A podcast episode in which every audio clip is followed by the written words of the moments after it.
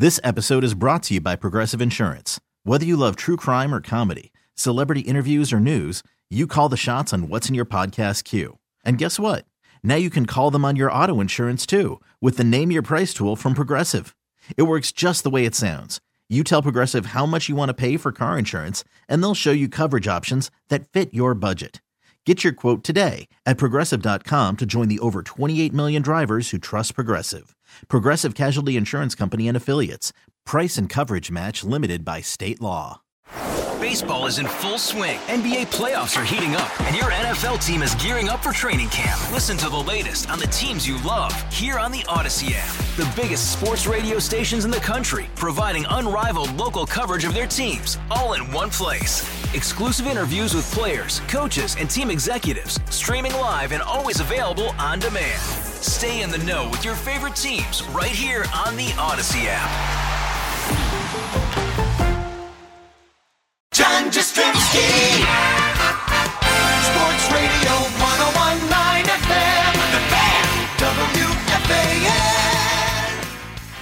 404 here on this New Year's Day. It's JJ, John Jastremski. We're taking you through the uh, next two hours right here on the fan. Get aboard at 877 337 6666. And this guy's a man of many talents. He's always bringing NBA insight. He's doing all sorts of good stuff with the boxing. You got the Garcia Campbell fight, 6 p.m. Eastern, tomorrow night on the zone. Let's talk some NBA basketball. One of my favorites, the great Chris Mannix. What's happening, Chris Mannix? How you doing, man? Happy New Year. Same to you, man. I'm good. Chris, let's start here. Brooklyn's standpoint. Early in this season, we're not going to jump to any conclusions, but man, I mean, just watching Kevin Durant two weeks in, has he looked like and felt like the same guy we saw the last time he was playing for the Golden State Warriors? Yeah, he, he has, and I mean, look, I, I've been writing this since mid to late November. Um, that Kevin Durant wasn't just back; he was all the way back. I mean, I wrote a profile for SI on John Wall in late November, and as part of that, I was talking to people that were at some of these scrimmages that Kevin Durant was participating in in Southern California, and it kept coming up that you know this wasn't just Durant's coming back post injury. This looked like old Durant, and you've seen it in the first you know couple of weeks of the season, not just on the offensive end of the floor, but you know before the injury, he was one of the better wing defenders in the NBA, and you know watching some of his defensive stands, he's been really good. So, I, you know, you're right. You can't jump to conclusions, you know, week plus into the season. But I think one thing you can conclude is that Durant is is back. That this version of Kevin Durant is going to be the version you're going to get for the rest of the season, and probably one that's only going to get better. I mean, you have to expect that as he shakes more rust off and gets more comfortable with his new teammates, he is going to be a better player. Uh, at this point in time, Chris, do you think Brooklyn goes into this year as the team to beat in the Eastern Conference? I look at them that way. I can understand arguments that go the other way. They certainly have not. I don't want to say. I mean, they've they've they still have some potential chemistry issues that could crop up. Um, I have in the past compared, you know, them to the way that the what was it the eighteen nineteen Celtics kind of fell apart, where you had young players on that team that you know came into the season saying all the right things about sacrifice, but it became more difficult as the year went on when the shots weren't there as often as they were in years past. Now, you know, the Nets might be a different story, especially now that it looks like Dinwiddie is done for the season. That opens up more opportunity for guys like Levert, Joe Harris, handful of other guys in that mix. But chemistry is still something that bears watching as the season goes on. But, you know, look, when you get into the playoffs, what matters more than anything is having two guys that can, is having guys that can score in the back in the half court. And Brooklyn has two. Whereas you look at Milwaukee, maybe they have one. I mean, Giannis has not had favorable results in the postseason, especially when the game slows down. Miami certainly has proven with Jimmy Butler, but do they have a second guy in the way the Nets do? Does Boston? Maybe Jaylen Brown's been great to start this season. Right now, the Nets have two proven snipers in the in the half court in the postseason. That is going to be an invaluable thing come playoffs. Do you think the Achilles heel for them is facing up against a team with crazy size. Like I think about Philly, and I understand, Chris. Who knows with Simmons? Who knows if they make a play for James Harden? All that will shake out over the next couple weeks, next couple months. But if Embiid is right, I mean, he strikes me as a guy that could just go and dominate them. And that's why I think those head to head matchups in the regular season would be interesting. Is that the way you think Brooklyn goes down? They just get bullied inside? I mean, maybe. Uh, I, I think DeAndre and Jarrett Allen are pretty good in the middle. Um, like Embiid on his best day beats up on everybody in the NBA. I mean, there isn't a guy that can defend him one on one. Though I think Boston's got a good one, in Tristan Thompson, that should be effective in spurts. Um, yeah, look, I mean, Embiid can go off whatever he wants. The Philly, to me, still has far more questions than answers in that on that team. I mean, you know, everyone's kind of touting the new balanced roster that they have. All right, but know, Danny Green was traded for a reason, and you know, let's not pretend that Seth is Steph Curry here. I mean, Seth had a has had a good start to the season, but you know, I, I want to see how these guys do over the full 72 and not just over a, a week or two week span. Then plus, in Ben Simmons and Embiid, they're always going to be question marks. So I, I don't look at the Sixers as being, you know, the the threat, the biggest threat to to uh, to Brooklyn. I mean, honestly, any one of those teams above them, whether it's Boston, Miami, Milwaukee, I think they bring comparable or more significant threats to, to Brooklyn.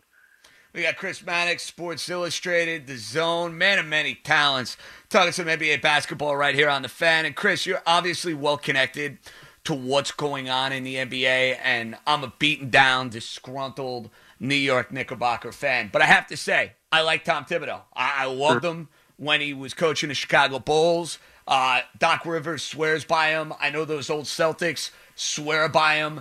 Is the perception around the league from people you talk to? Do they believe that the Knicks are in a better place now with Leon Rose than with Tom Thibodeau, or is it it's the Knicks I need to see you know tangible evidence of that before you know I'm going to go tell you or tell another media member that I feel like they're actually doing some things in dare I say a competent manner.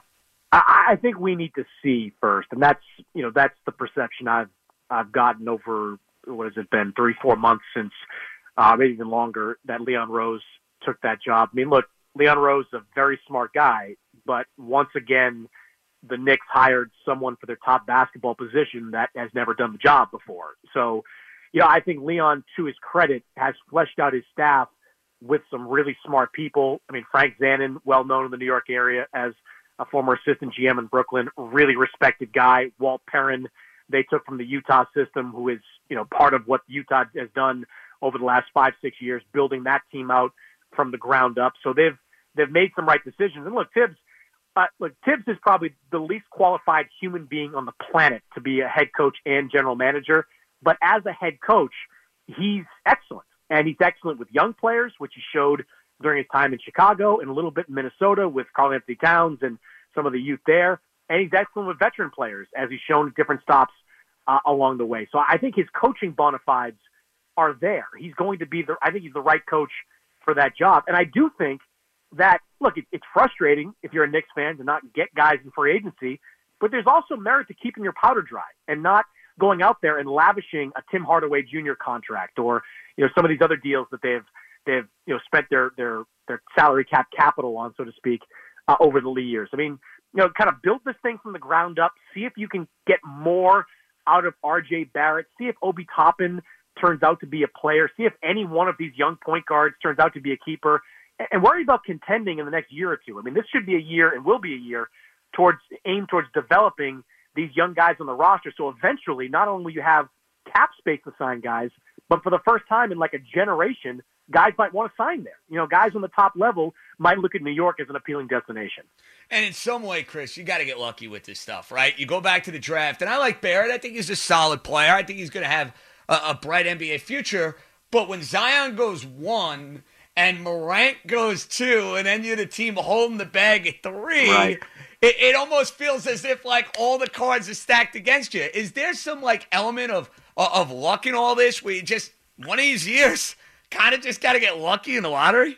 Well, it, it absolutely is it, when it comes to that lottery position. I mean, look, I mean, you know, anyone's like, oh God, you know, the Knicks got R.J. Barrett. He's not the same as as Zion and Ja. Okay, yeah, but go on down that draft order. Like there aren't guys that you take over them. Like it's just it wasn't very good from three on down in that year's draft. So in that way, you do have to get lucky. But look, you also have to be smart. I mean, there, there's a reason that these teams that are consistently at the top are there. I mean, San Antonio spent decades at the top, not because they got lucky on draft night with Tim Duncan, but because they were really smart on Tony Parker and Manu Ginobili and Kawhi Leonard. None of these guys who were blue chip type of prospects drafted inside the top 10, or even in the case of Ginobili in the first round. Same thing with Toronto. They were able to win a championship a couple of years ago, not because of Kawhi Leonard, though obviously he had a huge part in it, but because Pascal Siakam was the 27th pick in the draft a couple of years before. I mean, you know, yeah, yeah. I, I hate when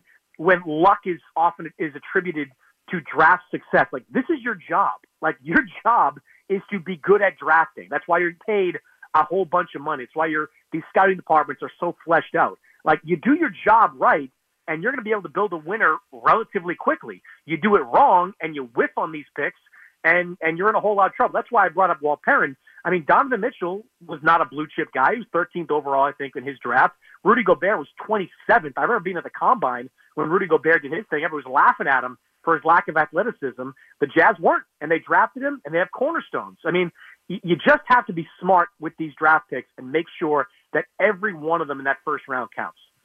Chris, what are you hearing about the market for James Harden? Is he going to stay with the Rockets all year? I find it hard to believe, uh, just because he's basically tried to do everything in his power to get out of there. Um, but Houston is waiting for that right deal. How is that Yeah, going to shake out over the next couple weeks? I, I don't even think there's any real hope in Houston that Harden will change his tune. That you know, a couple of weeks with John Wall and Demarcus Cousins will make him see the light. I I just think they they feel like that ship has sailed. The, the question is going to be how long do they hold on to him, and how quickly do some of these deals start to materialize? I, think there's going to be a pretty robust market for James Harden. It's not going to be you know, just the list that James Harden submitted, or at least as as as kind of put into the universe. I I think there are going to be teams out there that see the two years left on James Harden's contract, see a landscape that is there's no Warriors from the last three or four years. The Lakers are good, but they're beatable.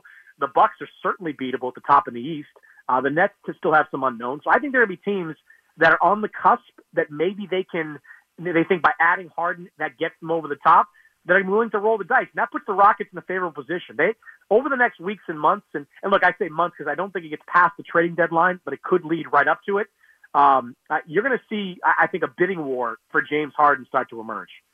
Who is the Western Conference team you like matching up best with the Lakers? You know, they haven't gotten off to a good start, but Denver to me is that team. Um, you know, I, I think this could be the year where the Nuggets put all that talent together. I mean, every year it seems like they've got eight, nine guys and they're really good, but you know, can you win like that in the postseason? I mean, last year they in the bubble they kind of proved they can. Like Jamal Murray is a savage, you know, in in in playoff games. Nikola Jokic can make plays for them. I mean, they had some bad luck against the Lakers uh, in that series, but I, I think they they are on that level. And if Michael Porter Jr. makes the strides that it looked like he was poised to make in the bubble and becomes, you know, what some people are saying is the most improved player this year, I, I think they're going to be a handful. I mean, Porter's that kind of guy that can get you buckets in the half court, just like I described uh, with Durant. You add him to Jamal Murray. Uh, th- that's a team I think can be the most dangerous to the Lakers. The Clippers, to me, uh, until they prove that you know that they're not going to fall down when they get punched in the mouth, uh, I, I'm still going to be leery of them. Chris, obviously, started a new year, doing a whole lot of reflecting on the misery that was 2020. You spent time in the Orlando bubble for the NBA, end of the regular season, and the postseason. What was that like? It, it was an experience. I mean, I, I don't know, I don't know how you describe it because there's almost nothing you can compare it to. Uh, you know, waking up every morning. I mean, it's almost like a you know white collar prison in some ways because you have a, a very detailed schedule that you have to follow when it comes to what you wear and when you test and all those things. Um, I, I did think it was a, a surprising success, and it was so successful. I almost wonder why the NBA wouldn't push to go back. I mean, the one thing it did it was it, it protected the integrity of the games. Players didn't want to be there. I get that. I didn't want to be there half the time, and it was stressful on them with families as well. But these games, you know, outside of the the natural injuries, the integrity was protected. And that's the biggest fear for the NBA in the coming weeks and months. That you know you see LeBron go you know get, catch COVID and go out for two weeks or so, or other players you know you know catch the bug and, and all of a sudden his contact tracing and games are all all kinds of messed up. The NBA doesn't want to have the integrity of their games suffer as a result of this virus. So uh, my my lasting takeaway from the bubble was as stressful as it was, we saw the best of the best. We saw these guys compete at the highest level without the coronavirus you know, interrupting it, and and I think that was, I mean that's that's the accomplishment. That's that that's what they set out to do, and I think they they accomplished it. Chris, final one, and I appreciate the time. As a guy who is a basketball junkie and a boxing junkie, your dream sporting event, you could be at one. It's like game seven of the NBA Finals, or it's like the ultimate heavyweight title fight. What is the event? It, it's it's a heavyweight title fight, or it's a major fight, and it's really not close, honestly. Like I've Just been at, because of the buzz, Chris, like being in Vegas, that whole scene. Because I've never been out there, and people tell me all the time, you got to go out to Vegas at one point for a big fight. You'll Yeah. never get that juice and that experience. So I'm not surprised you gave me that answer. There, there's no, there's nothing like the the week the buzz during the week, but there's also nothing like that moment before the opening bell rings and you have no idea what's going to happen, and you're watching two world class guys in the ring. I mean, I, I can I, I can palpably remember the feeling of Pacquiao Mayweather. Now that that fight didn't turn out to be as good as we hoped, but in that moment, after six years, seven years of negotiation, you get Pacquiao versus Mayweather, a mega fight. It's just like your your hands are shaking, your whole body is kind of tingling as you wait for that first bell to ultimately ring. And I'm, I'm not sure there is a fight like that out there right now, but you know, Anthony Joshua versus Tyson Fury for the undisputed heavyweight championship. It's not as well known a fight to American fans as Pacquiao Mayweather, but if that fight materializes in the summer of 2021, whether it's at Wembley Stadium or in Dubai or wherever the hell it may be, I'm going to be there, and I think that's going to be uh, uh, just a, a mind blowing experience. Chris, unbelievable stuff. Always a pleasure to catch up. Keep up the good work. Stay safe. We'll be reading. We'll be watching. Keep it going. Okay, amigo? You got it, John. Take care. Good stuff there from Chris Mannix over at SI in the zone. Likes the Nuggets. That's good news for my 17 to 1 title bet. I like the sound of that. 420 here on this Friday afternoon. Bama, Notre Dame about to kick off.